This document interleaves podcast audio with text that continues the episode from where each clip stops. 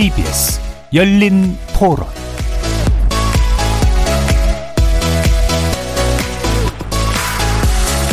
안녕하십니까. KBS 열린 토론 정준희입니다.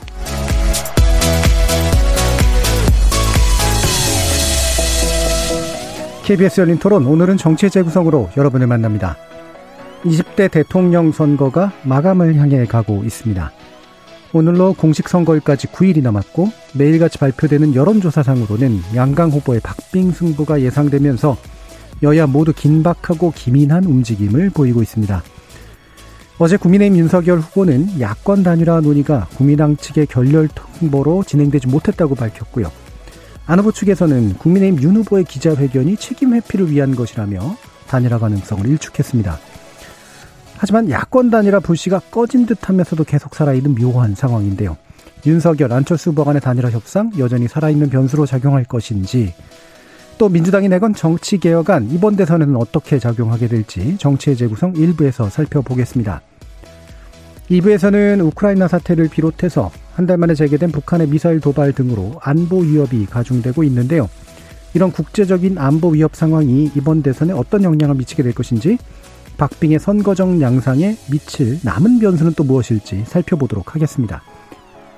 KBS 열린 토론은 여러분이 주인공입니다. 문자로 참여하실 분은 9730으로 의견 남겨주십시오.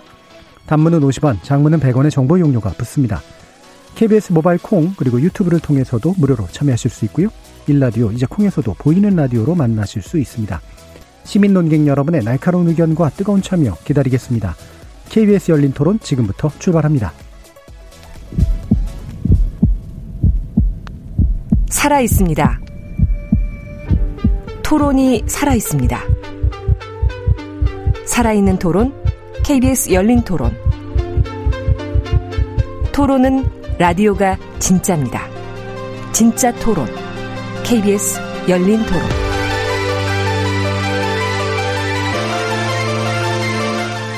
정치를 보는 색다른 시선, 정치의 재구성 함께 해 주실 네 분의 논객 소개하겠습니다. 현근택 더불어민주당 선대위 대변인 차려주셨습니다. 네, 안녕하세요. 현근택입니다. 국민의힘 전남 순천 다교협 위원장이시죠? 천하람 변호사 나오셨습니다. 예, 전남 순천의 천하람입니다. 최수영 시사평론가 함께하셨습니다. 안녕하세요. 최수영입니다. 김준우 변호사 나오셨습니다. 네, 안녕하세요. 김준우입니다.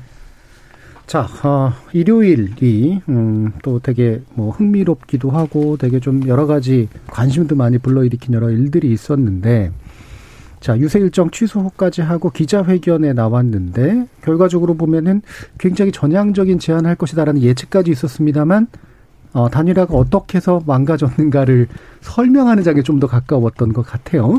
자, 국민의힘 측 천하람 변호사 말씀 한번 들어보죠.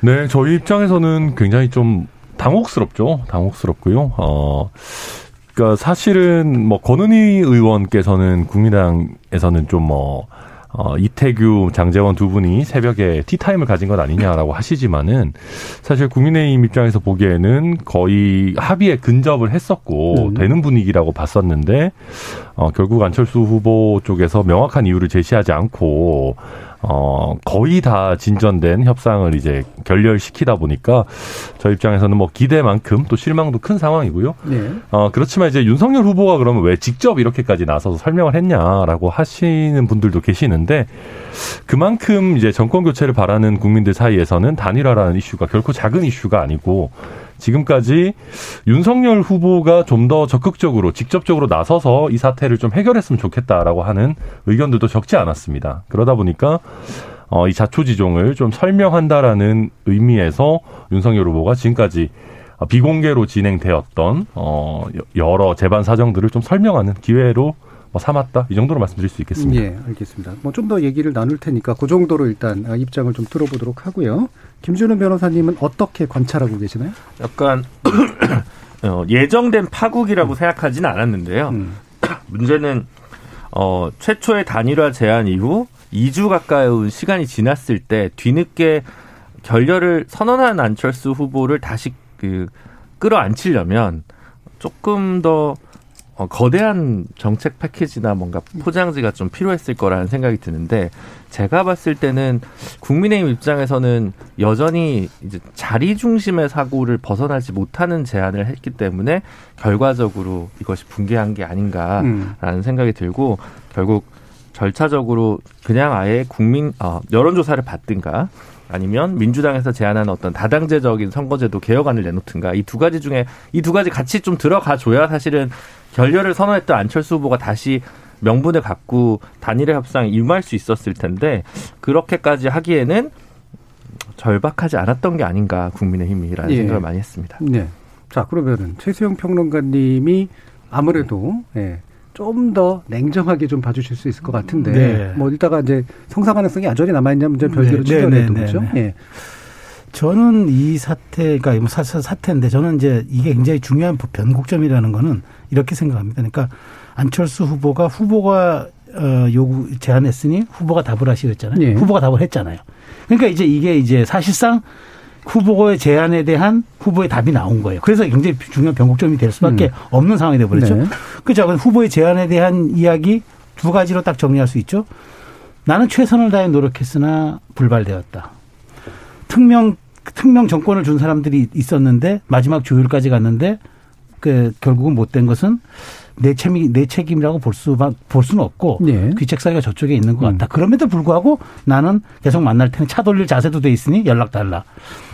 이제 사실상 파국 국면으로 가는 거죠. 음.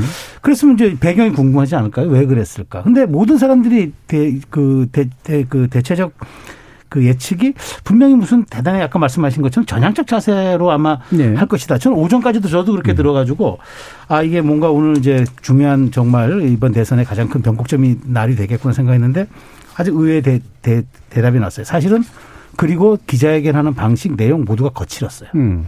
근데 사실 이렇게 레토릭은 많았지만 실제 들여다보면은 정치에서는 하지 말아야 될 금도의 선들을 매우 넘은 네, 것도 네. 있어요. 그러니까 낱낱이 까발린다든지 음. 그다음에 다 됐는데 저쪽에서 거부해서 너무 당혹스러웠다든지 이런 표현들은 사실은 이것도 협상도 일종의 외교의 한 수단으로 봐야 되는데 외교에서 쓰지 않는 그런 방식들이거든요. 그렇다면 뭔가 그렇다면 이제 저는 국민의힘이 자강론이 승리했다라고 보는 거죠. 음. 협 그러니까 단일화론과 자강론이 네. 있었는데 후보가 사자 필승론, 이른바 자, 자강론이 아니죠. 사실은 사자 필승론이 정확히 말씀은 네 명이 붙어도 우리가 이길 수 있으니 다, 다만 이 시점에서 귀책 사유를 저쪽에 돌림으로써 안철수를 지지하는 이른바 그 보수층, 정권 교체를 바라는 층 대 표를 가져오자. 이제 남은 시간이 9일밖에 남지 않았다. 네. 저걸 빼와서 지금 아주 초박빙으로 붙은 우리 지지, 지지도를 조금 더 넓히고 안철수의 사표 심리를 자극해서 안철수 후보의 사표 심리를 자극해서 우리가 최대치를 가져오자가 결국 결론이 난 걸로 봐요. 그러니까 그 전날까지는 여러 가지 플랜 A, B를 놓고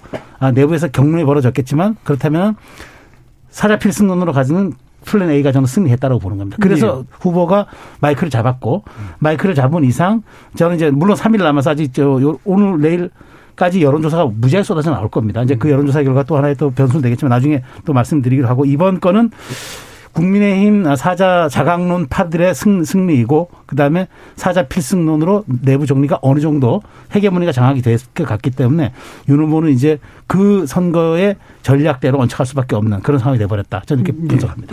정근택 변호사님.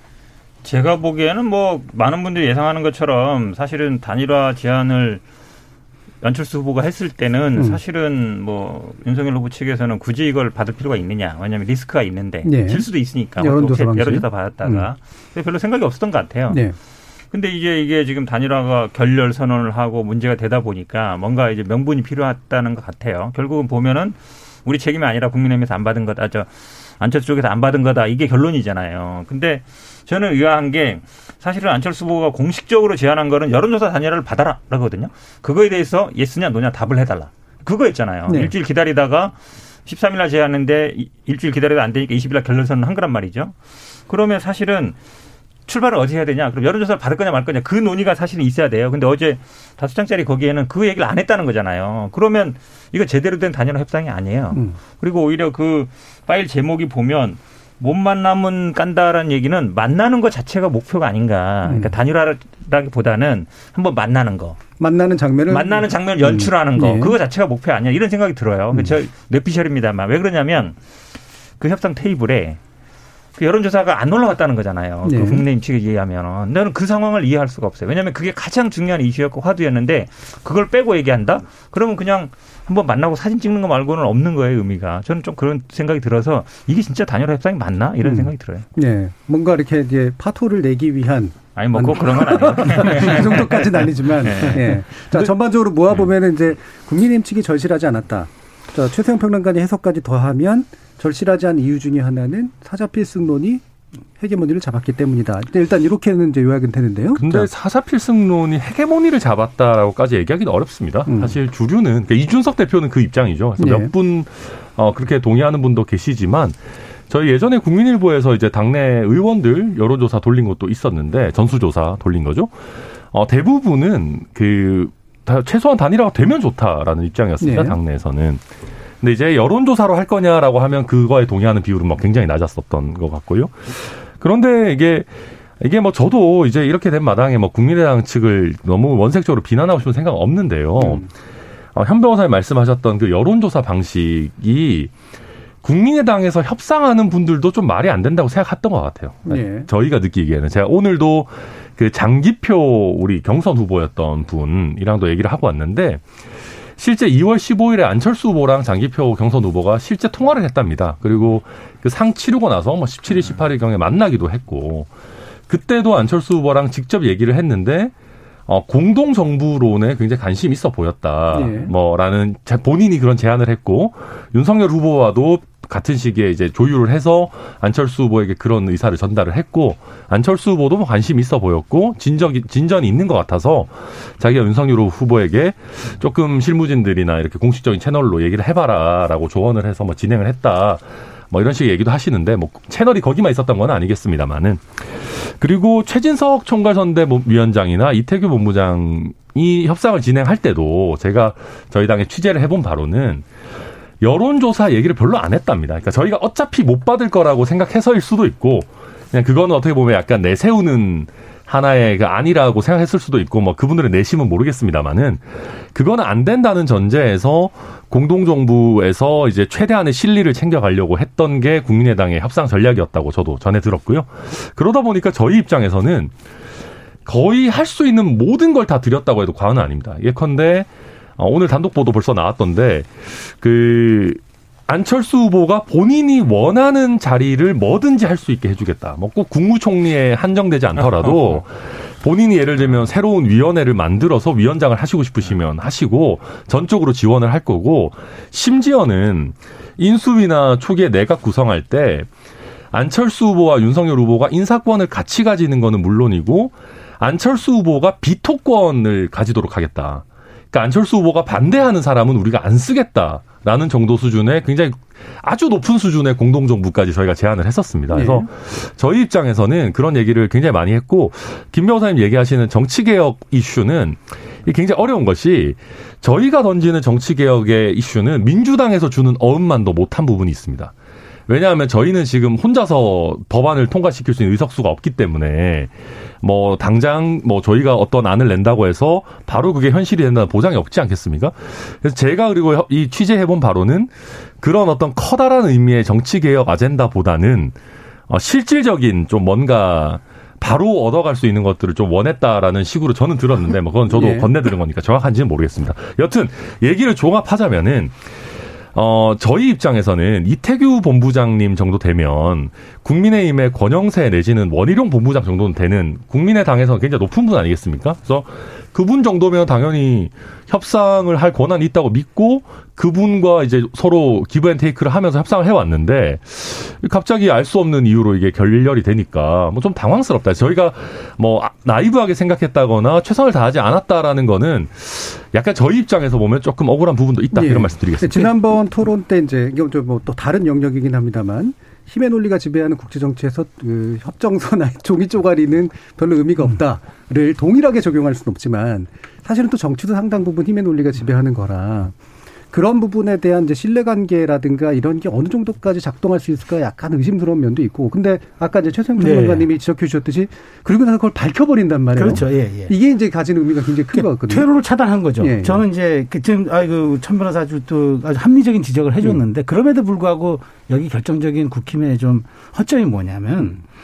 그 국민의힘 내에 안철수를 잘하는 사람들이라고 많잖아요. 안잘알이라고 그런 경우, 예. 얘기하잖아요. 그렇죠. 근데 저는 이분들이 뭘 안철수를 잘하는지 모르겠어요. 그러니까 음. 저도 뭐 잘하는 편은 아니지만 음. 제가 그렇게 전해 듣거나 이렇게 저도 뭐 간접 경험하는 거 바로는 안철수 후보 같은 경우가 이제 일반 정치 화법과 문법으로는 조금 이해 안 되고 그러니까 좀 말하자면 접근이 안 되는 그런 예. 분이에요. 그러니까 또 10년 동안 삼진에서 정치를 해왔고 참 국민으로부터 여러 가지 그 비난도 받았지만 또 한편으로는 또 소신이 있다. 또 중, 네. 삼진에서 10년간 살아난 사람도 없다 이런 얘기 들었는데 저는 그거죠. 해석에 대한 문제였는데 저는 제가 지난번 토론 여기 이제 토론 나와서 제가 그런 얘기했어요. 어차피 여론조사는 형식 논리였다. 사실은 조건절에 핵심 방점이 있었다고 제가 한번 네, 예. 분석해 본 적이 있는데. 네. 저는 이제 그겁니다. 안철수 대표는 바로 내가 그러면 5년간 할 수 있는 정치적인 동력, 그다음에 내 정치 공간과 정치적인 환경이 어떻게 조성되느냐. 그래서 그다음 스텝을 바라볼 수도 있고 내가 10년간 중도 정치를 해왔던 것을 펼칠 수 있는 공간과 영역이 생겨서 내가 거기에 명분이 있다면 최소한 거기서 드랍을 해도 내가 살아날 수가 있는데 자리와 혹은 보상 측면으로만 이것이 자꾸 이제 접근이 된다 그러면 그것을 받는 순간 일회용으로 자기는 전락할 수밖에 없다는 네. 위기감이 있었단 말이죠. 뭐 그런 지점들 민주당 좀 읽었던 것 같은데 그건 좀 나중 나중 문제고 그렇다면 천 변호사 좀 말씀하신 것처럼 맞아요. 국민의힘이 지금 그런 것 대형 어젠다를 내는 거 어밀 수도 있어요. 왜냐 100, 103석밖에 안 되는 정당이고 민주당이 다그 의회 권력을 틀어주고 있는데 가능하냐? 그럼 윤석열 후보도 마찬가지예요. 윤석열 후보도 자기가 낸 여러 가지 사법개혁 공약이라는 공약 있잖아요. 사실 아무것도 못해요. 네. 민주당이 다 반대할 때도 어떻게 합니까? 그렇다면 저는 거기서 해법을 찾았어야 됐다. 안 후보랑 말아서 그러면 미리 어떤 가치와 의제를 해놓고 자 그때부터 포지셔닝 한 거죠. 네. 우리가 지금 맞는 역할들은 이것을 해결하기 위한 역할이니까 자 우리 역할을 분담 합시다. 이렇게 접근했어야 되- 되는데 후보는 무조건 탑다운 방식. 음. 아래서는 여조는 빼곤 다 한번 논의해보자. 음. 그러면 사실 선택지가 많지 않잖아요. 네. 그런 점에서 이제 그러면 후보가 전 내용을 협상, 협상 내용을 정확히 알았는지 모르겠어요. 통 큰 결단을 했었어야 했는데 그럼에도 불구하고 그런, 아, 그런 팽팽한 상황에서 후보가 그럼에도 불구하고 가서 안철수 후보의 사표 심리를 자극해서 저쪽에 보수 단일화 요구하거나 정권 교체를 원하는 표를 가져오면 그래도 우리가 이길 수 있지 않겠습니까? 라는 게 결정적으로 그 음. 선택에 대한 네. 그 결론을 짓는 과정이 아니었어. 저는 그렇게 분석합니다. 네. 그러니까 죄송합니다. 금요일 날 대선 토론이 전 되게 중요한 변곡점이었다고 봤는데 거기서 저는 사실 겨- 어렵겠다고 생각을 했습니다. 그러니까 목요일 날 송영길 대표가 정치개혁 아젠다를 던지고 금요일 날 대선 토론의 핵심 주제가 정치개혁이었는데 최수영 평론가님이나 뭐 천하람 변호사 얘기한 대로 민주당발 정치개혁을 윤석열 후보나 국민의힘이 다 받을 수는 없습니다.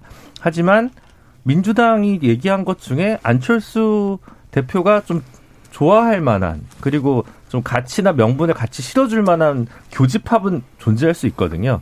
근데 그것까지 깡그리 다 부인을 하니까 아 그러면 이 부분에 대해서 별로 고민이 없거나 관심이 없거나 열의가 없구나라고 저는 생각을 했거든요.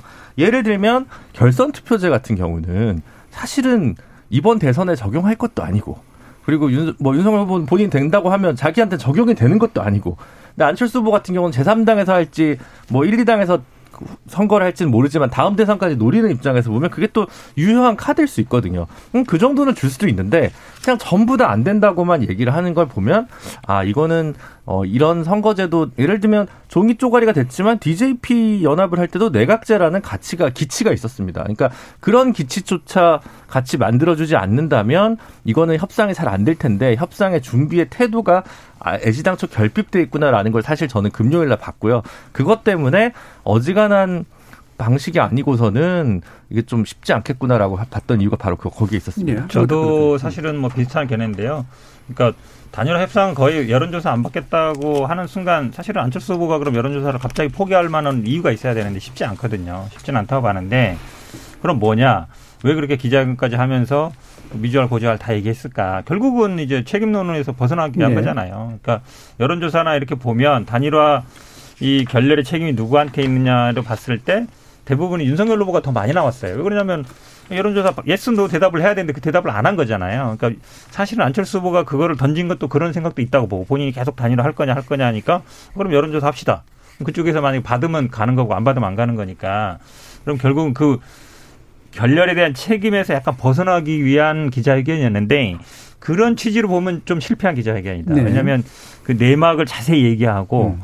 또 후보가 직접 할 필요도 없거든요. 예를 들어 단일화 되는 거다 그러면 그건 후보가 뭐 받을 수 있지만 어, 선대위 차원에서 설명을 해도 되는 거고 또 사실 협상이라는 거는 어느 정도 비밀도 보장돼야 되는 거거든요. 외교 관계뿐만 아니라 이런 관계에서. 근데 그거를 일일이 다 이렇게 얘기해 버리면 나중에 어떤 정치인이 그 국민의힘하고 다시 협상하려고 네, 하겠어요. 그래서 제가 보기에는 책임을 약간 안철수 후보 쪽으로 미루기 위한 걸로 보였는데 그렇다고 해서 이 어, 안철수 후보 쪽에서 가만히 있지 않잖아요. 지금 계속 얘기 나오고 정권 대사 아니다, 네, 음. 합의도 아니다, 그냥 얘기 들어본 거다 이렇게 나오고 있는 거거든요. 근데 여론조사에는 없었다 그러고 그러면 사실은 전권 대리인이라는 말도 그렇고 합의가 됐다. 사실은 대리인들끼리 합의는 안 돼요. 원래는 우리가 외교 관계도 앞에서 사인하지만 가서 이제 추인을 받아야 되는 거잖아요. 근데 그거를 합의됐다라고 얘기 쓰고 하는 것 자체가 잠깐 책임을 미루기 위한 것 같은데 제가 보기에는 잘 안 미뤄지는 것 음. 같아요. 지금 8069님께서 국민의힘에서 너무 욕심을 부린 것 같습니다. 안철수 후보가 사퇴하더라도 명분을 줘야 되는데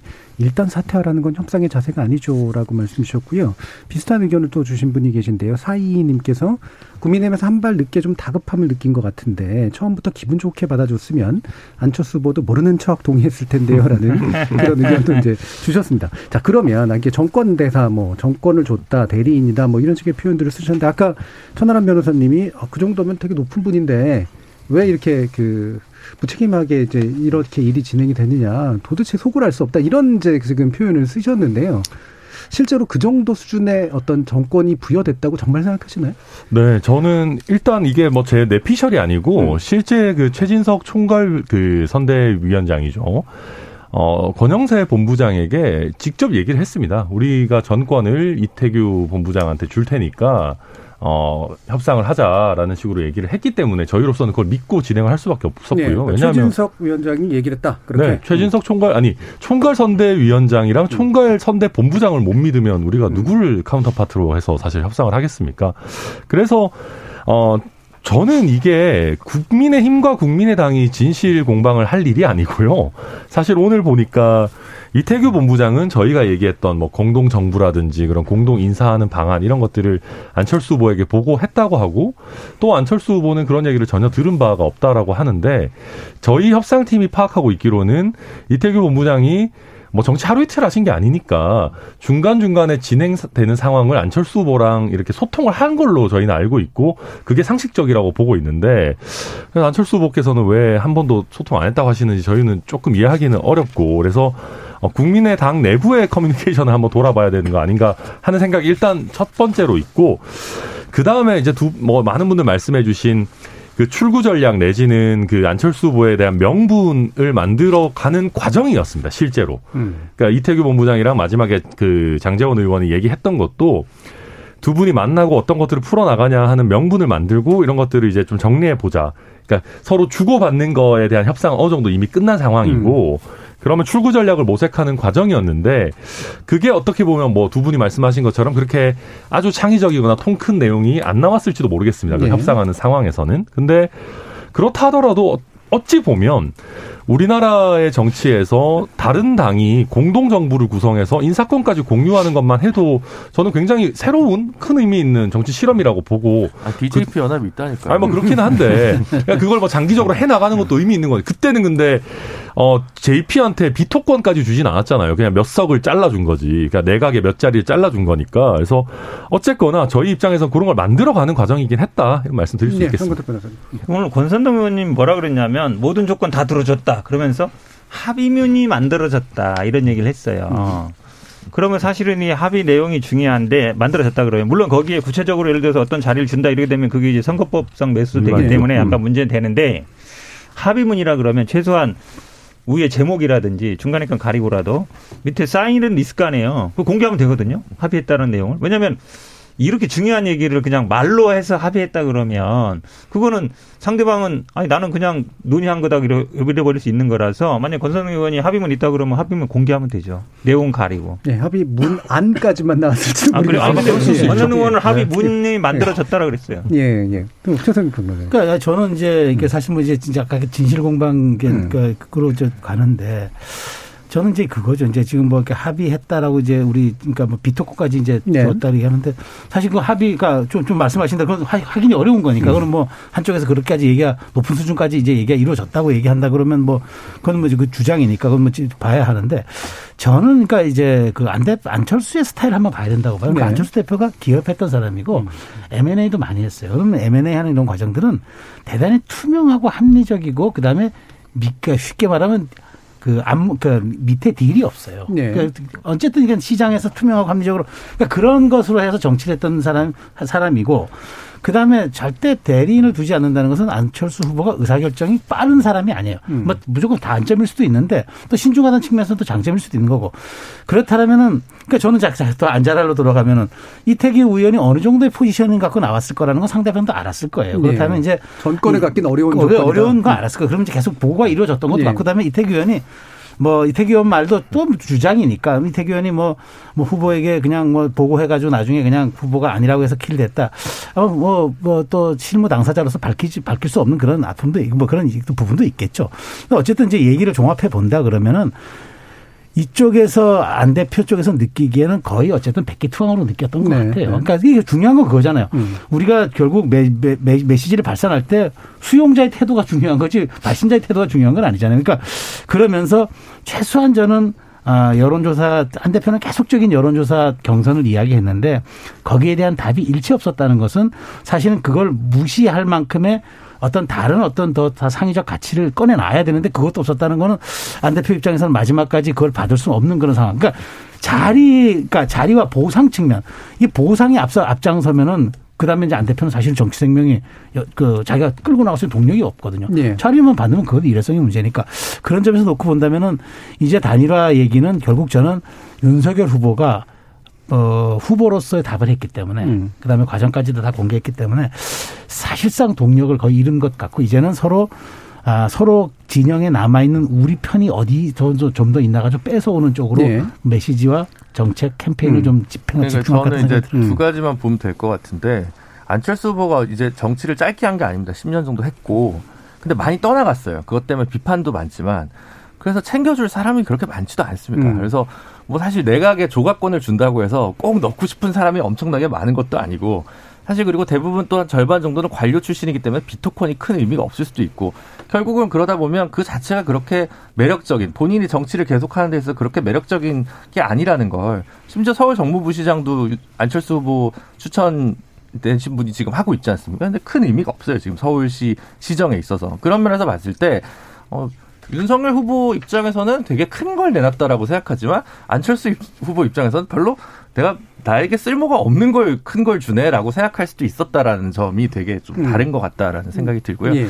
그 다음에 두 번째로는 결국 이제 명분을 누가 가져가고 누가 외면하고 뭐 이런 문제인데 수요일 날 대선 토론에서 그럼 이 얘기 가지고 주도권 토론에서 누구 일방이라도 이 얘기를 꺼낼 거냐 말 거냐. 그를 통해서 유권자들이 보기에 누구의 책임이고 누구 얘기가 더 합리적인지를 좀 판별하는 시간을 올려놔야 되지 않을까 그런 어 배팅을 좀 해보지 않을까 후보 네. 두- 둘 중에 한 분이라도 이런 생각이 음. 많이 들었습니다. 지금 조건님께서 안철수 후보에게 모든 자리를 줄 수 있다가 아니라 당권을 줘야죠. 당에서 너무 계산기를 두드린 것 같습니다. 저는 정권 교체를 희망하지만 당내 이익만 따지다가 선거에 진다면 피해는 국민의 목 아닙니까라는 그런 말씀도 주셨는데요.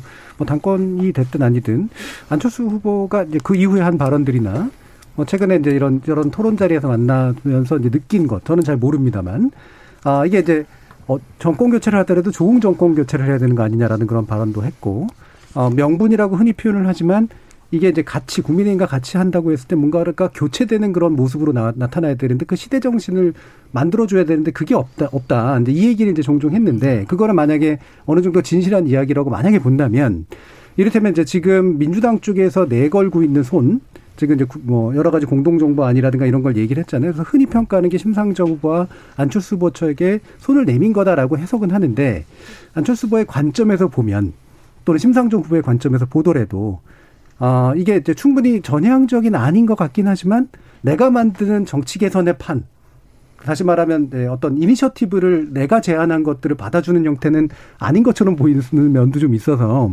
실제로 그 내민 손으로서 효과가 나타날까 이런 생각 같은 게 좀 있는데 어떻습니까 민주당에서는? 사실상 이제 우리 뭐 선거 제도가 갖고 있는 한계인데요. 그러다 보니까 이번에 아마 개혁 안에도 이제 결선 투표제라는 게 나온 네. 결선 투표제가 있으면 이런 단일화 얘기할 필요 없는 거거든요. 쭉 가서 결국은 어, 합종 연행을 하든지 하면 되는 건데 그게 법적으로도 맞고 뭐 합법적인데 그래서 저희들 입장에서는 이제 지금 보면 알거든요. 왜냐하면 인위적으로 단일화하는 건 후보 사퇴를 전제라는 거기 때문에 굉장히 부작용이 많다. 그러면 저희들이 얘기하는 뭐 통합정부란 이거는 인위적인 사퇴를 전제로 한 건 아니거든요. 예. 그러니까 선거 끝난 이후에 같이 해보자는 것이고 그거는 거기에는 이제 정의당 요구라든지 국민의힘 요구, 국민의당에서 요구했던 게 많이 들어있는 거거든요. 결선 투표제는 심상정부가 계속 주장해왔던 예. 거고 기초단위 중선거구제는 우리 김준우 변호사가 계속 주장해 오셨고 음. 그 다음에 이제 광역별 비례대표라든지 이거는 이제 어쨌든 소수 정당이 계속 주장해온 바거든요. 그러니까 그런 부분에서 시한도 정했습니다. 정치 개혁은 6개월 내. 음. 그다음에 중임제 개헌이라든지 건 1년 내. 그 처음에 아마 보통 뭐 여러분들 아시겠지만 선거제도 개혁은 대부분 선거 앞두고 해요. 절대로 안 됩니다. 음. 왜 그러냐면 이해관계 다르거든요. 그렇죠. 이다 이 계산기 두드리고 있어요. 우리가 몇 성 늘어나는지 줄어나는지. 그래서 안 되는 거거든요. 근데 집권 초기에 할 경우에는 일단 선거도 한 2년 정도 남았고 그리고 저희 당이 일단 다수당이기도 하고 또 초기에 이, 이 이 게 왜냐하면 대통령과 직접 이해관계 없거든요. 선거도 좀 먹어놓고 예. 그래서 개- 선거제도 개혁이라든지 정치 개혁하기는 정말 좋은 시, 시기다. 음. 국민들도 지원을 많이 해줄 것이고 그래서 그렇게 화두를 던진 것이라서 저희들은 뭐 이, 이, 이 게 또 지난번 토론회도 어느 정도 이제 이슈가 됐거든요. 네. 그거에 대해서 찬반 논쟁이 딱, 딱 붙었잖아요. 음. 그리고 어느 정도 후보들 간의 견해차도 갈렸기 때문에 이 이슈를 저희들이 주도하고 있고 이게 또 그리고 국민들이 사실 단일화라는 거는 되면 좋은데 안 되면 이렇게 파국이 되잖아요. 음. 그러니까 굉장히 지금 이제 폭로전으로 가고 있는데 사실은 제 현실성이 없어요. 잘 지금처럼 여론조사로 받냐 안 받냐 문제 된다 그런 어려운 문제라서 오히려 이 정치개혁 화두를 던지고 그거에 대해서 후보들 입장을 밝히는 게 저희들이 조금 더 정치개혁 화두를 주도해 가는 게 아닌가 이렇게 보고 있습니다. 예. 그러니까 선거에서 동기는 결국 당선되기 위한 거가 굉장히 많습니다. 사실 이제 정책과 공약이라는 게 시민을 위한 거여야 되는데 그게 아니라 내가 당선되고 내가 뭐가 유리한을 가지고 이제 그거를 순서를 뒤바꾸는 경우가 많죠. 그러니까 저희가 이 자리에서 한 한 달째 민주당이 정치 개혁 이슈로 좀 차별점을 내야 된다고 얘기했는데 뭐 이제라도 민주당이 했으면 예.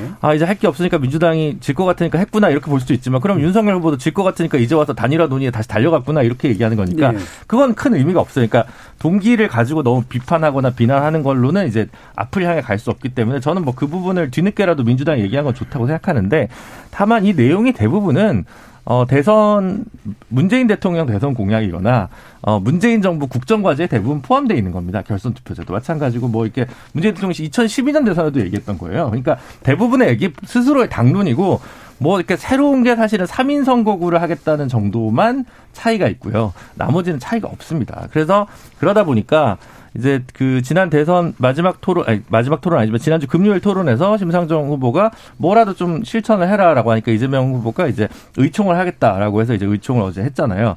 근데 의총 수준이 의총을 한다는 거는 모두들 다 이제 예상을 했고 근데 너무 쉬운 정도의 결론만 나왔어요. 그러니까 뭘 하겠다라는 구체적인 로드맵이 냈다고 하지만 연동형 비례대표도 의총으로 결정하고 민주당의 당론인데 스스로 어쨌든 뒤집었던 거 아닙니까? 그러면 이제 그날 토론이랑 어제 의총이랑 똑같은 게 뭐였냐면 예를 들어 위성정당 방지법을 지금 민형배 의원 민주당 민형배 의원 이름으로 발의가 됐는데 위성정당 방지법 통과 안 될 수도 있지만 위성정당 안 만들겠다고 민주당이 선언해라라고 얘기를 하는데 그 선언은 없어요.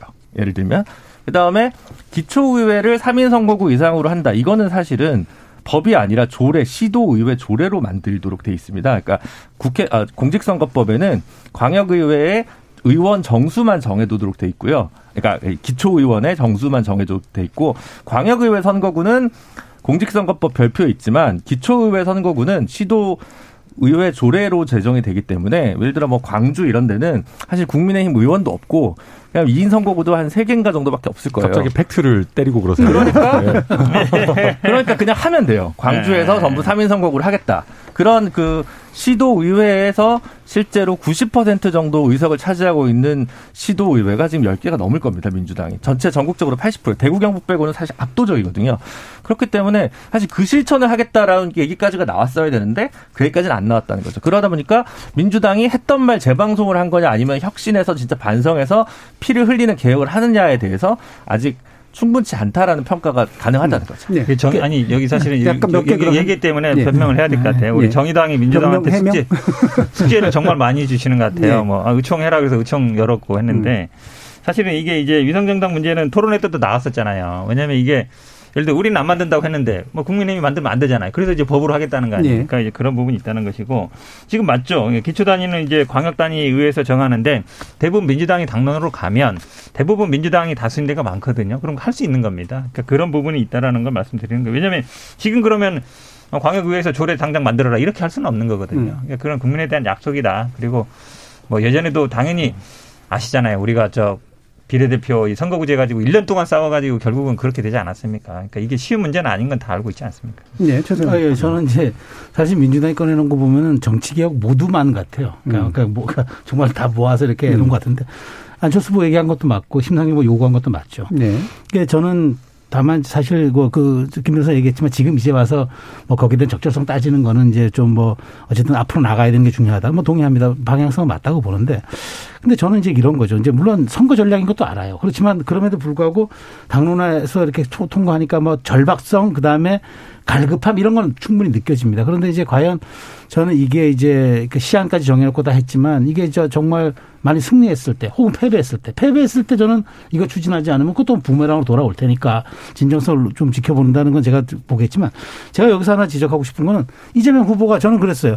정말 급- 급하다면은 민생 급하다면은 여야 합의 안 한 것도 패스트트랙 태워서 올려야 된다. 야당 방망이 두드려야 된다는데 저는 진짜 더 한번 보여주려면 이 법안 패스트트랙 올려가지고 한번 해보자고 더 하는 것도 저는 사실 그러면 또 실려갈 거라고 봐요. 왜냐하면 그렇게 구체적으로 불가역적인 시한을 정해둬야 저는 이제 할 거라고 보는데 대단히 사실은 이거는 저는 약한 고리를 그 안철수 후보 약한 고리를 치고 들어왔다고 봐요. 그러니까 네. 명분을 줄 수 있는 네. 좋은 카드긴 한데 과연 이제 그런 조급성과 절박함에 대해서 국민들이 어떻게 평가할지 모르겠으나 저는 어쨌든 민주당이 이 굉장한 지금 D-8 정도 남은 내- 이 선거에서 네거티브 선거를 어쨌든 어 담론을 돌리는 데는 조금 이제 시도가 성공한 것 같은데 저는 사회 토론에서도 그러니까 사회 토론에서도 이 정치 개혁 논란도 할 겁니다. 사회라는 게뭐 전반적으로 다 토론하는 거니까 뭐 정치까지 포함하는 거죠.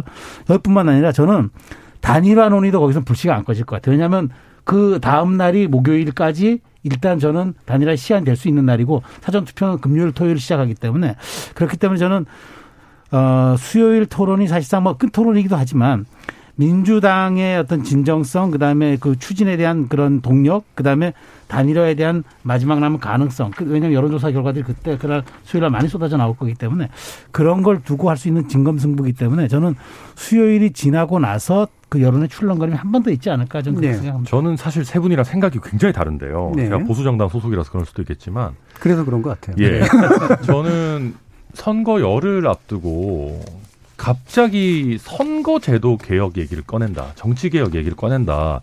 저는 그게 과연 제정신인가 하는 생각이 듭니다. 이게 단순히 그냥 표가 문제라는 게 아니라요.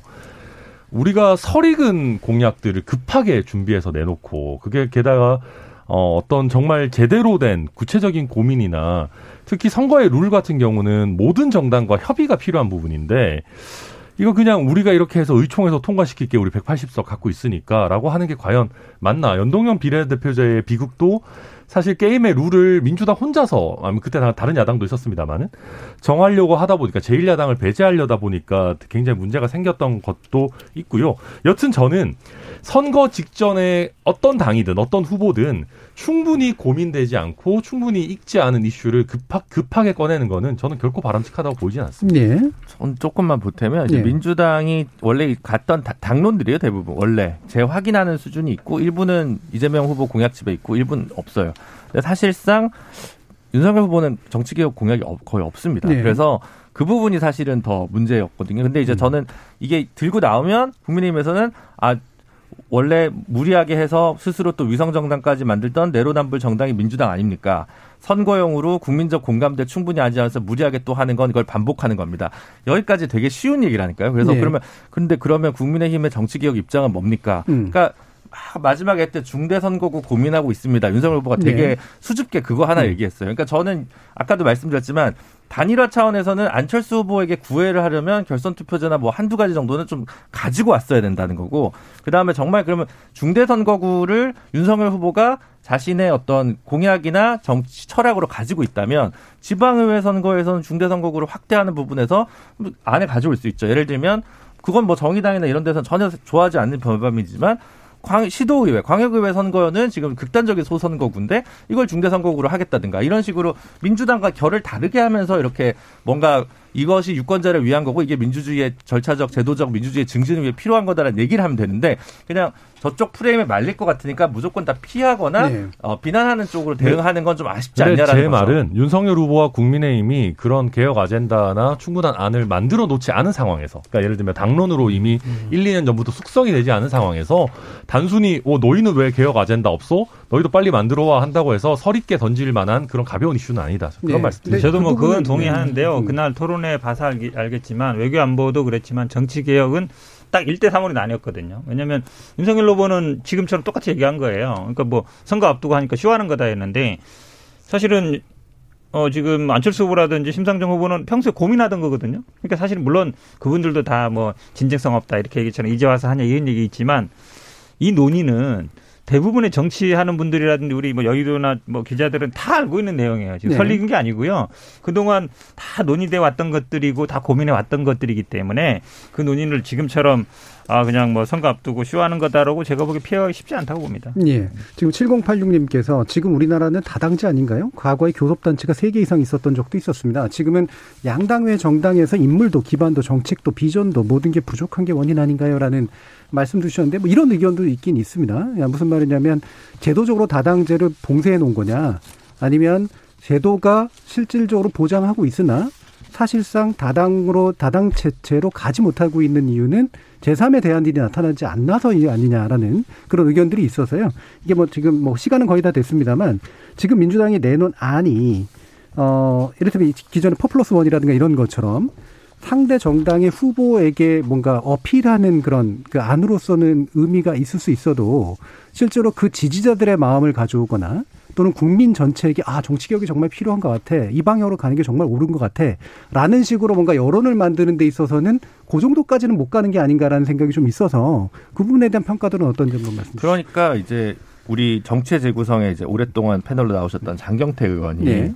연초에 뭐 민주당 내에서의 뭐 청년 선대위인가요? 혁신 선대위인가 음. 이렇게 해서 어, 국회의원 특권 폐지하면서 뭐 국민 소환인데 제일 크게 내밀었던 게 삼선 금지, 동일 지역구에서 삼선 이상 할 수 없도록 하는 법을 이제 통과시키자. 그 법도 사실은 예전부터 국회에서 계속 반복적으로 발의됐던 겁니다. 근데 그게 어떻게 보였냐면 당내 586 용태인데 민주당의 의석을 과도하게 가져가는 걸 내려놓는 게 아니라 민주당 안에서의 세대 교체용, 그러니까 당내 이슈를 법으로 만들어서 이게 개혁이다라고 얘기를 하니까 설득력이 없었던 거예요. 그러니까 지금은 하겠다는 건데 어 그거보단 낫죠. 왜냐하면 민주당이 자기가 가질 수 있는 기득권 현재 체제에서 가질 수 있는 초과 의석을 좀 더 내려놓으니까. 근데 이제 국민들이 보기에는 그거를 하겠다고 말하지 말고 해봐. 그걸 보여주면 믿어줄게. 제가 아까 3인 선거구 뭐 광주나 이런 데 얘기를 한 이유가 광주에서 3인 선거구를 늘어난다고 해서 무슨 정의당에 갑자기 의석이 늘어나고 그러지 않습니다. 오히려 뭐 민주당에 탈당하신 분이 무소속으로 당선되거나 이런 거거든요. 그러니까 중요한 건 어느 당에 유리한 게 아니라 민주당이 아, 네, 우리가 기득권 정당이 좀 된 것 같은데 뭔가 선거제도를 개편해가지고 우리가 좀 과도하게 가져가지 않겠다. 그래서 우리가 지금 당장 체제보다는 손해를 보더라도 이 개혁을 감수하겠다. 이거를 보여줬을 때 감응이 올 것 같은데 음. 지금 거기까지는 아직 완전히 내려놓지는 못한 것 같다라는 네, 거죠. 알겠습니다. 정치개혁의 지론을 펼쳐오신 김준우 변호사님의 말씀을 일단 듣고요. 잠깐 쉬는 시간하고 이어가지고 예, 후반부 논의와 함께 연결해서 나머지 또 세 분의 말씀도 한번 들어보도록 하죠. 여러분은 KBS 열린 토론과 함께하고 계십니다. 토론이 세상을 바꿀 수는 없습니다. 하지만 토론 없이 바꿀 수 있는 세상은 어디에도 없습니다.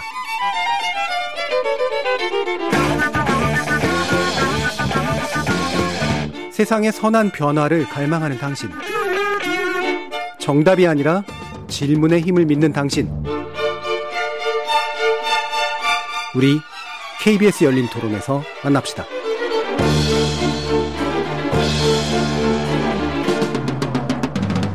KBS 열린 토론 월요일 코너 정체재 구성 함께 하시고 계신데요. 김준호 변호사, 천하람 변호사, 최수영 시사평론가, 현근택 변호사 이렇게 네 분 함께 하고 계십니다. 자, 계속 뭐 이어서 뒤에 얘기 함께 섞어서 이제 좀 진행할 얘기인데 일단 김준호 변호사님 말씀을 좀 들었으니까요. 제가 이제 천하람 변호사께도 이제 마이크를 넘기면서 이게 그 정치 개혁 안에 성숙과 미숙을 따지는 거는 별개고 정치 개혁 안을 가지고 있느냐 아니냐를 따지는 것도 별개잖아요. 그러면 이게 없으니까 얘기를 못 한다는 이해가 가는데 없는 게 좋은 건 아니잖아요. 예. 네, 저희도 뭐 완전히 없는 것은 아니고 음. 큰 틀에서 뭐 대통령실 이제 청와대를 대통령실로 개편하고 저희가 민정수석실 폐지하고 어 뭐 그런 뭐 많은 안들을 내놨습니다. 다만 선거제도 개편에 대해서는 저도 많이 있는지는 정확히는 잘 음. 모르겠습니다. 아마 당에서 오랫동안 연구되고 있는 것은 있는데 하나의 당론으로 돼 있는지는 저도 좀 확인을 해봐야 될 것 같고요. 근데 다만 저는 아까 이제 말씀하신 어, 뭐 저도 제 개인적으로는 뭐 이런 식으로 가는 게 특히 제가 활동하고 있는 순천에서는 네, 예. 좋을 것 같기도 합니다. 왜냐하면 저희도 그 시의회 내지 도의회 입성 가능성이 높아지니까 여튼 그와 별개로 어, 저는 정치 개혁 내지는 자기 특권 내려놓기에 대한 국민들의 반응이 여의도에서 느끼는 것보다 더 시니컬하다고 생각하거든요. 음. 더 뭐라 냉소적이라고 해야 될까요? 어, 무슨 말이냐면 이거를 하고 나서 그러니까 얘기를 해야지. 그러니까 한다라는 걸 가지고는 득표 효과는 저는 거의 없다고 생각합니다. 예. 왜냐하면 뭐 멀리 가지 않더라도 우리 정치 재구성에서도 얘기했었죠. 586 용태 하자라고 했는데 뭐 사실 송영길 대표 말고는 아무도 호응하는 분이 없고 심지어 그 아젠다를 꺼냈던 김종민 의원조차도 뭐 꼭 내가 물러난다는 건 아니다라는 식으로 하고 있고 뭐 삼성계와 아까도 얘기하셨고 뭐 윤미향 이상직 의원 그다음에 또 저희 당의 박덕흠 의원 뭐 제명 같은 경우도 말은 꺼내놓고 뭐 되게 하지만 이게 뭔가 되는 거는 없죠. 그래서 저는 이번 기회에 만약에 민주당에서 대선에 지고 나서도 이런 것들을 실천한다라고 하면 그건 뭐 저희가 존중할 만한 일입니다만은 최근에 어떤 사례들을 봤을 때 민주당에서 저희 특권 내려놓겠습니다라고 했을 때 저희가 그걸 그냥 믿어주는 민주당 지지층이 아닌 중도층 국민이 계실까? 저는 좀 별로 그러지 않을 것 같습니다. 네, 최승희 변호사. 저는 이제 이게 시기적으로 D-10 정도에 나온 거잖아요.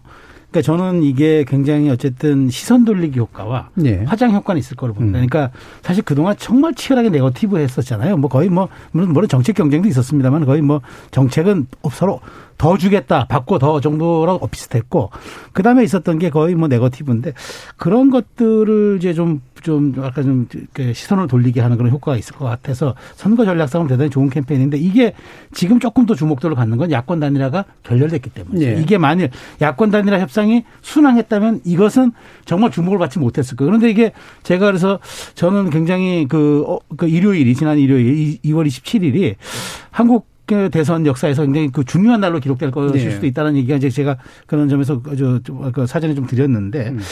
이렇기 때문에 저는 이제 D 마이너스 이제 8, 9로 이제 9, 8 내려가는 상황에서 저는 이- 만일 이게 유권자에게 조금이라도 관심을 준다 그러면 지금 정권 교체 여론을 희석시킬 수 있는 유일한 예, 예. 저는 이제 그 말하자면 어, 대형 어젠다라고 봐요. 그래서 음.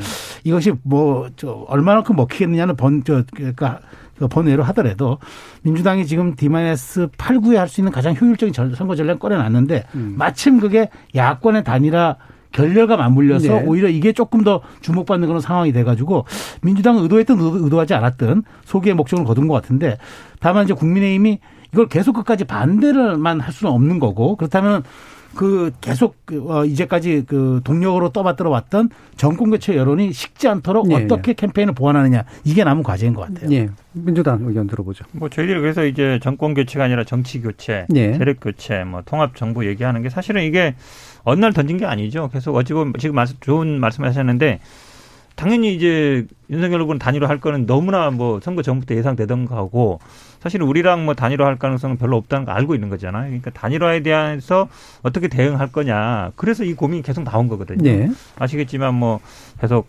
물론 이제 송영길 대표만 얘기했지만 이 아마 삼선 금지도 지금 당내에서 이거를 당론으로 채택하고 법안을 해야 되는 논란이 굉장히 나올 겁니다. 네. 나오게 돼 있어요. 그러다 보니까 나온 과제고 지금 예를 들어서 뭐 결선 투표제라든지 뭐 4년 중임제도 정말 어려운 주제거든요. 우리 뭐 민주당이 한다고 뭐 개헌이 되는 건 아니잖아요. 근데 화두를 던지는 겁니다. 네. 지금 말씀드린 예를 들어서 뭐 중대선거 문제라든지 뭐, 허- 뭐 선거제 개편이라든지 이런 문제들도 사실은 국민들은 이거 별로 관심 없어요. 네. 저도 솔직히 알아요. 네. 왜냐하면 뭐 중대선거구제들을 하든 뭐 광역 뭐 비례대표를 하든 어떻게 하든 뭐 그놈들이 그 그놈들 아니냐 다 음. 생각하지. 근데 이 여의도나 언론에서는 굉장히 이제 관심을 갖고 있잖아요. 그래서 선거제도가 중요하고 저는 사실은 이게 물론 뭐 선거 때니까 나온 거 맞죠. 대선 때니 나온 건 맞는데 또 지금 아니면 또 이 논의하기 쉽지 네, 않습니다. 네. 그래서 저는 이 논의가 뭐 저희들이 뭐 이기든 지든 논의 계속 이해가 된다 보고 또 그렇게 하려고 준비하고 있습니다. 예. 4176님께서 민주당의 정치개혁이 진심이라면 선거 중이라고 하더라도 관련 법안 발의하고 국회의원 소환제, 국회의원 면책 특권 축소 폐지도 함께 진행해야 합니다라는 의견도 주셨는데요. 뭐 의견은 다 받는 건 아니라고 하더라도 말씀하신 것처럼 국민들이 이제 정치에 대해서 가지고 있는 불신이나 심지어는 혐오의 감정들을 이제 바꿀 수 있는 정치 개혁의 어떤 아젠다와 방향은 무엇일까도 함께 좀 얘기가 됐으면 좋지 않을까 그런 생각이 좀 있습니다. 자, 이거하고 이제 연결해 가지고 2차 토론 관련해서 얘기를 몇 가지 좀 나눠 볼까 하는데요. 어, 정치 개혁 얘기가 이제 지금까지 나왔고 이제 외교안보 문제가 또 사실은 못지않게 중요하게 다뤄졌는데 보니까 이제 끝나고 난 다음에는 상대가 뭔가 실수한 듯한 약점인 듯한 부분이 이제 강조되면서 그 얘기 중심으로 이제 모든 이야기가 진행되고 있는 듯한 그런 느낌이 들어서 실제로 어떻게 보시는지 양당 얘기 먼저 좀 들어보고 또 다른 분들의 평가 한번 얘기 들어보도록 하겠습니다. 자, 일단 민주당 얘기 먼저 좀 해주시죠. hen그택 변호사님. 그러니까 뭐 두 가지 얘기하는 거죠. 지금 예. 우크라이나 침공 문제랑 예. 그다음에 이제 일본이 한반도 네. 들어올 수 있다는 부분 두 가지 있는 것 같은데 일단 뭐 이재명 후보가 이거에 대해서는 일단 표현력이 부족하다라는 표현으로 얘기는 했고요. 근데 뭐 입장은 사실은 러시아 침공 처음부터 비판했습니다. 그리고 어, 철군해야 된다 이런 얘기도 했었고요. 근데 이 부분이 지금 이제 결국은 이 표현인데 초보 정치인 음, 그다음에 네. 뭐 나토 가입해 주지 않아서 자극해서 충돌했다 이 얘기를 한 건데 이걸 마치 뭐 어, 6.25 남침을, 뭐, 얘기해서, 예를 들어서, 예를 들어서 6.25 남침 벌어졌을 때도 그렇죠. 당연히 북한이 침략한 거 아니겠습니까? 그래도 이승만 대통령이 그때 적절하게 대응했느냐, 문제 삼을 수 있는 거거든요. 일본이 한반도 침략했죠. 당연히 일제 했지만, 그 당시 그럼 구한말 우리 위정자들이 정치를 제대로 했느냐. 그 얘기 할 수 있는 거거든요. 네. 그러니까 그런 차원이다. 근데 사실 이거를, 어, 지금 우크라이나가 뭐 전쟁을 초래했다, 뭐 타됐다, 이건까지 나가는 건 좀 과한 것 같고요. 어, 당연히 지금 상황에서는 러시아가 침략한 거 맞지 않습니까? 러시아 침략한 거기 때문에 당연히 러시아가 문제인 거죠. 근데 우크라이나 대응이 과연 적절했느냐? 그거는 제가 보기에 얘기는 할 수 있다고 봐요. 네. 근데 지금 상황에서는 좀 아닌 것 같습니다. 음. 왜냐하면 지금 전쟁 중인 상황이고 지금 전 세계적으로도 뭐 저도 그렇고 우리 민주당도 그렇고 아마 문재인 대통령도 제재 제가 보기에 찬성한 걸로 보고 오늘도 보니까 아마 뭐 경제적인 지원한다 그러더라고요. 뭐 그런 입장을 갖고 있고요. 근데 그래 어쨌든 저희들은 이거에 대해서 표현력이 부족했다라면서 이제 사과를 했는데 일본군 문제는 사실은 이제 한미일 군사 동맹의 삼불 정책의 하나로 얘기하는 건데 뭐 윤석열 후보도 분명하게 군사 동맹을 맺어야 된다. 사실 한미일 군사 동맹의 핵심은 한일 동맹이잖아요. 한미 간 있고 미일 간 있기 때문에 네. 한일 간 할 거냐 말 거냐 중요한 건데 군사 동맹이라는 건 아시다시피 우리가 침략받으면 상대방이 자동으로 개입하는 걸 전제로 하는 거지 네. 않습니까? 그러니까 한미일 군사 동맹을 하면서 일본군이 한국 한반도에 들어올 수 없다라고 얘기하는 건 모순이에요. 말이 안 되는 거거든요. 그러다 보니까 윤석열 후보도 발이 꼬인 거죠. 아, 뭐 네. 그걸 전제로 하는 건 아니지만 뭐 한미일 동맹을 뽑고 안 한다고 할 필요 있느냐 이렇게 얘기하는 거잖아요. 그러니까 할 수도 있다. 그러니까 군사 동맹 할 수도 있다는 얘기는 개입을 할 수 있다라는 걸 전제로 하는 거예요. 그래서 그러면 그거에 대해서 분명히 심상정 후보가 계속 물은 거거든요. 일본이 그러면 네. 들어와 되느냐 물었는데 당연히 거기서 그럼 아니 일본이 한반도 들어오는 건안 됩니다라고 얘기해야 되는데 가능성을 열어두는 발언했거든요. 근데 이거를 지금 뭐라고 얘기하고 있냐면 아 우리는 어 한반도에 들어오면 안 된다고 얘기했다. 안 된다고 얘기했는데 어 들어올 수 있다고 가능성을 열었다고 얘기했다면 허위 사실이다. 예. 그러니까 뭐, 뭐 법적 조치를 취하겠다 이렇게 나오고 있단 말이죠. 음. 완전 적반하장이죠. 그럼 그 말을 잘못했으면 아니 내가 그런 의도가 아니었다 이렇게 사과하면 되는데 어 이거를 어, 들어와서는 안 된다는 얘기다. 그래서 민주당이 하는 거는 허위 사실이다. 이거는 제가 보기 완전 아닌 것 같습니다. 예. 적어도 이제 일이 나고 난 다음에 해명 태도에서 상당히 차이가 있다라고 얘기를 해주셔서요. 천하람 변호사님 말씀 주시죠. 아, 네. 우선 그 이재명 후보께서 그 표현력이 부족하다라는 거를 뭐 인정해 주신 거는 뭐 감사한 일이고. 근데 그 표현력이 부족하다라는 그 페이스북 글이었나요? 제가 열심히 봤는데 뭐 사과나 유마, 유감이나 뭐 이런 얘기는 전혀 안 들어가 있습니다. 그냥 본인이 표현력이 부족했다.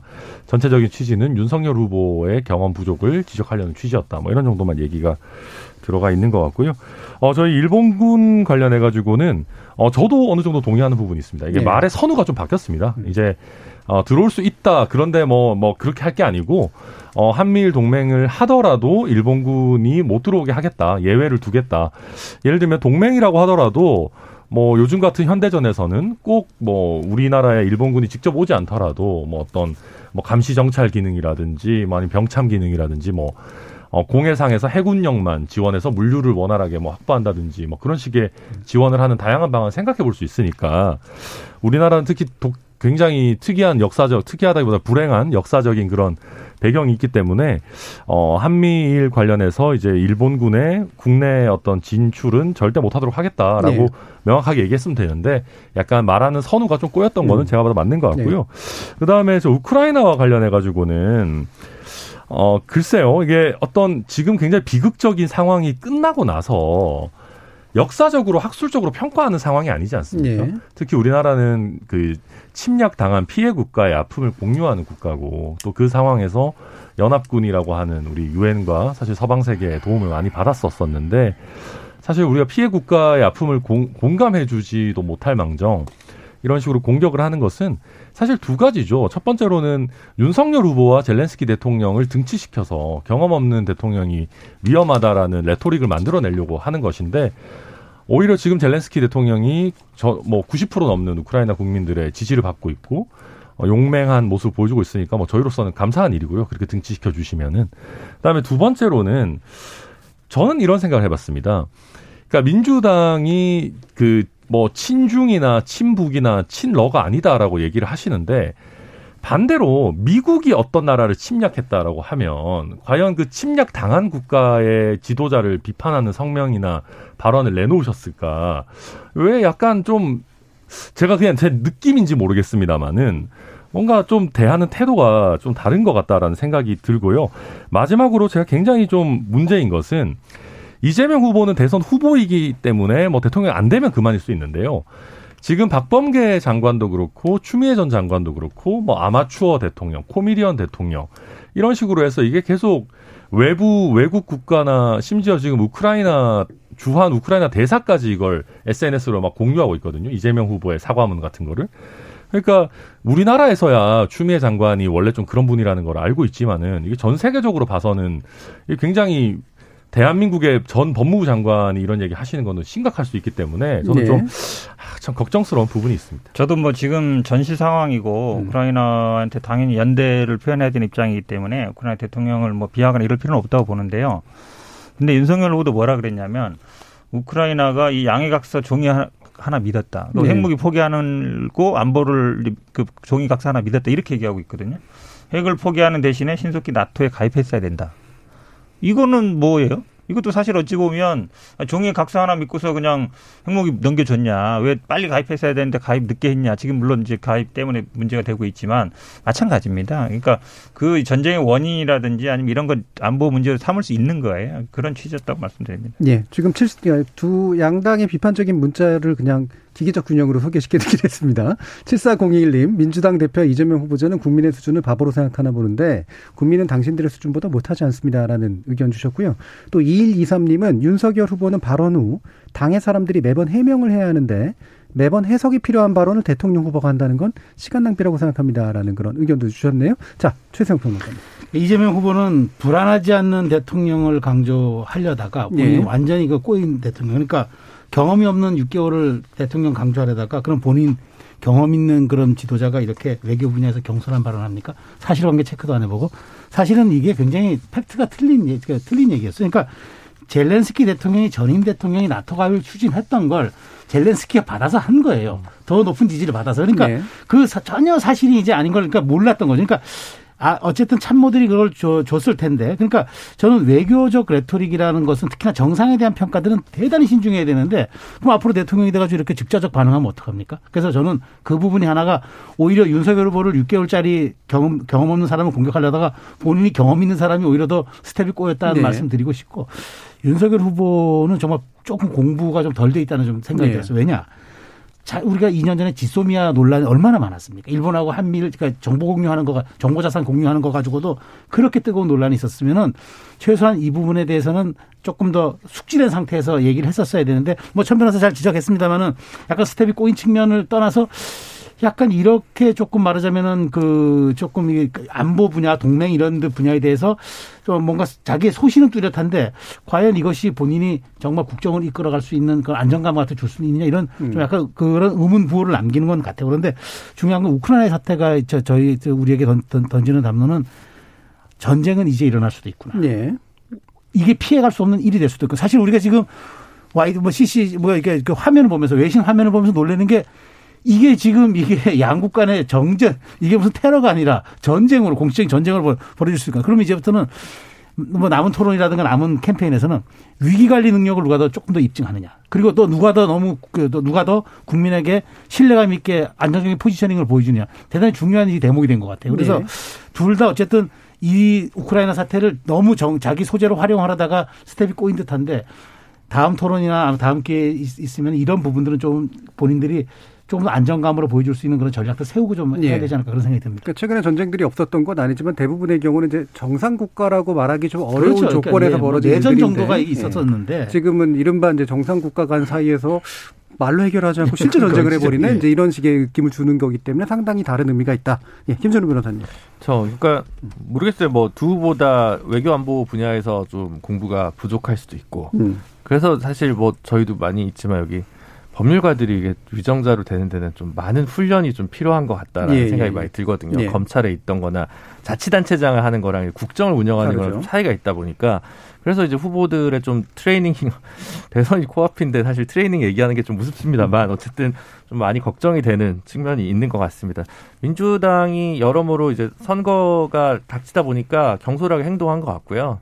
제가 만약 민주당 스텝이라면 내일이라도 송영길 대표가 우크라이나 대사 찾아가서 유감 표시와 지원 협력을 얘기해서 이 논란을 종식시키는 게 맞다고 봅니다. 그래서 뭐 음. 뭐 다른 얘기를 하는 것보다 그게 이제 양 국가에도 그렇고 현재 문제를 해결하는 데 있어서도 우크라이나 시민분들과의 유대감이나 연대감에서도 그렇고 그게 맞다고 보고요.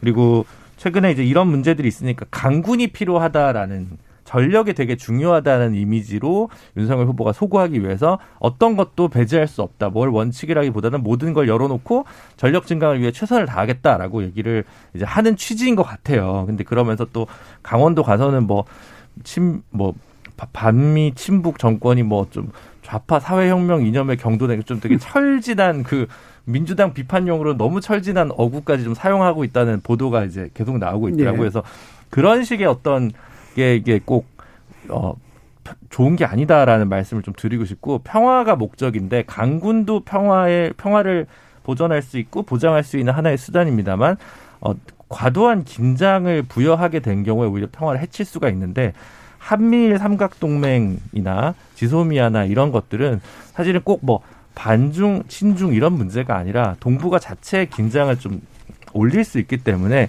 모든 정부에서 이제 진보 보수를 막론하고 좀 피하고 싶었던 것인데 그 전에 이명박 정부나 박근혜 정부에서 이걸 다 피했던 이유들이 있는 건데 선거용으로 외교 안보 정책을 너무 어, 활용한 거 아닌가. 안보가 사실 선거에서 더 이상 이슈가 되지 않는 나라라고 저는 보고 이게 오히려 최수영 평론가님 평소에 얘기하신 어떤 그랜드 디자인 부분에서 윤석열 후보가 계속 못, 꺼, 못 가지고 오니까 이 얘기를 다시 안보를 더 강조하는 예. 방식으로 선거 캠페인에 가져가고 있지 않나 싶습니다. 약간 퇴행적인 방식처럼 돼 있다라고 이제 보시는 것 같아요. 근데 이거를 좀 어, 지하, 전향적인 그런 방식으로 본다면 사실 외교안보 문제는 현재에 있어서 굉장히 중요한 이슈가 됐고 말 그대로 국정 능력을 상대적으로 입증하는 데 굉장히 중요한 음. 도구가 될 텐데 그거를 효과적으로 좀 쓰고 있느냐에 대한 이제 마지막 질문이 될 텐데요. 그렇죠. 이게 왜 그러냐면 사실은 이제 물론 우크라이나가 지금 뭐 헌법상 EU 가입이랑 나토 가입을 이제 주장한다고 해놨다고 돼요. 근데 뭐 그거는 뭐 그 나라 국민들이 선택한 거니까 뭐 그걸 존중할 수밖에 없는데 이제 선택의 문제거든요. 그러니까 나토에 가입해야 되냐 말아야 되느냐. 그건 어쨌든 지도자를 선택한 겁니다. 그러니까 계속 대통령도 바뀌면서 네. 그러니까 그러다 보니까 이제 헌법에 명시해 놨겠죠. 근데 또 국민 투표를 할 수 있다는 말도 있어요. 달라질 수 있는 거거든요. 그러니까 우리 입장에서도 이런 거죠. 한미일 군사 동맹. 그러면 그 다음에 MD 체제 가입.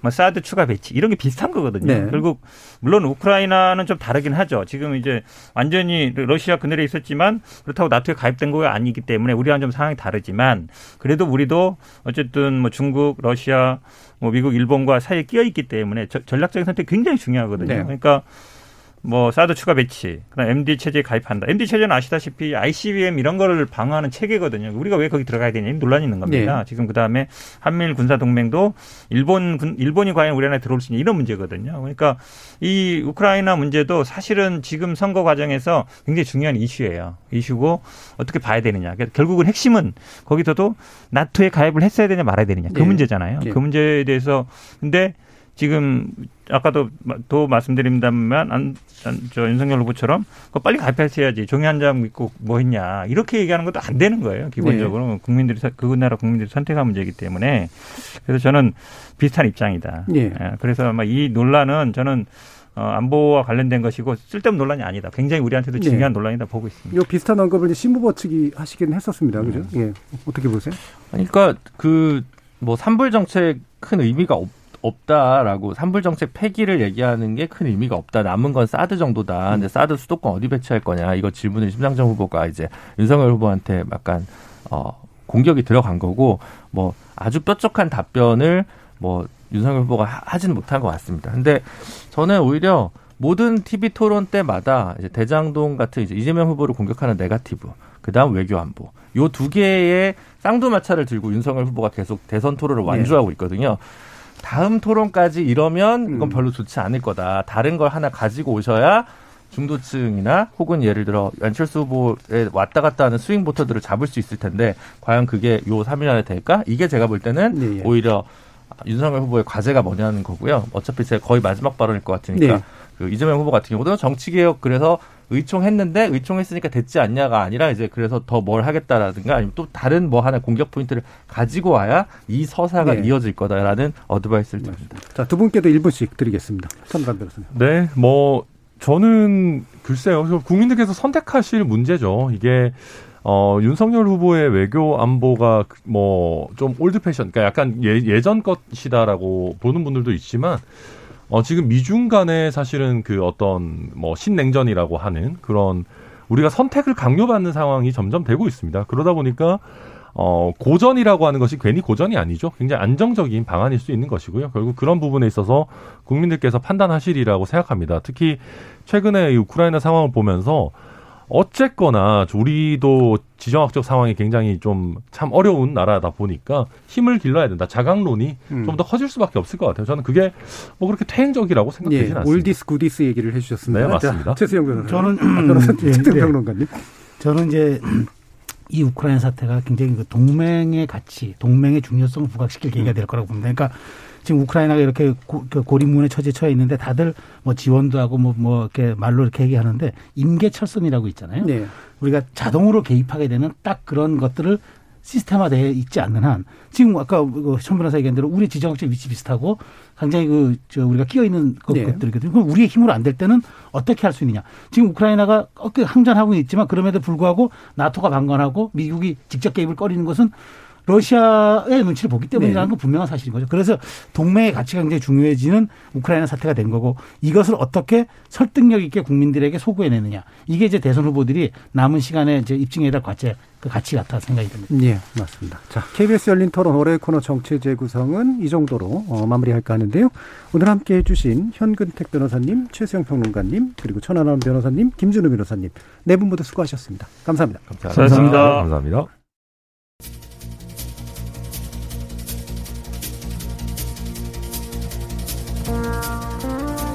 우리는 대통령에게 지도자라는 단어를 관습적으로 쓰고 있습니다만 민주주의의 진전 그리고 사회적 복잡화 수준을 고려해 보면 전통적인 의미에서의 지도자, 즉 시대 정신의 창안에서부터 해법의 제공에 이르는 전방위적 역량보다는 현대적인 의미에서의 지도자, 즉 각 분야의 전문적 지식을 이해하고 수용해서 국가 전반을 위해 적절한 결단력을 행사해낼 수 있는 역량이 더 중요한 게겠죠.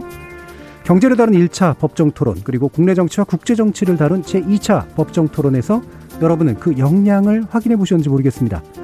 혹여라도 부족함이 있었다면 사회 문제를 다룰 제3차 법정 토론에선 부디 확인해 보시길 기대합니다. 저는 내일 저녁 7시 20분에 다시 찾아뵙죠. 지금까지 KBS 열린 토론 정준이었습니다.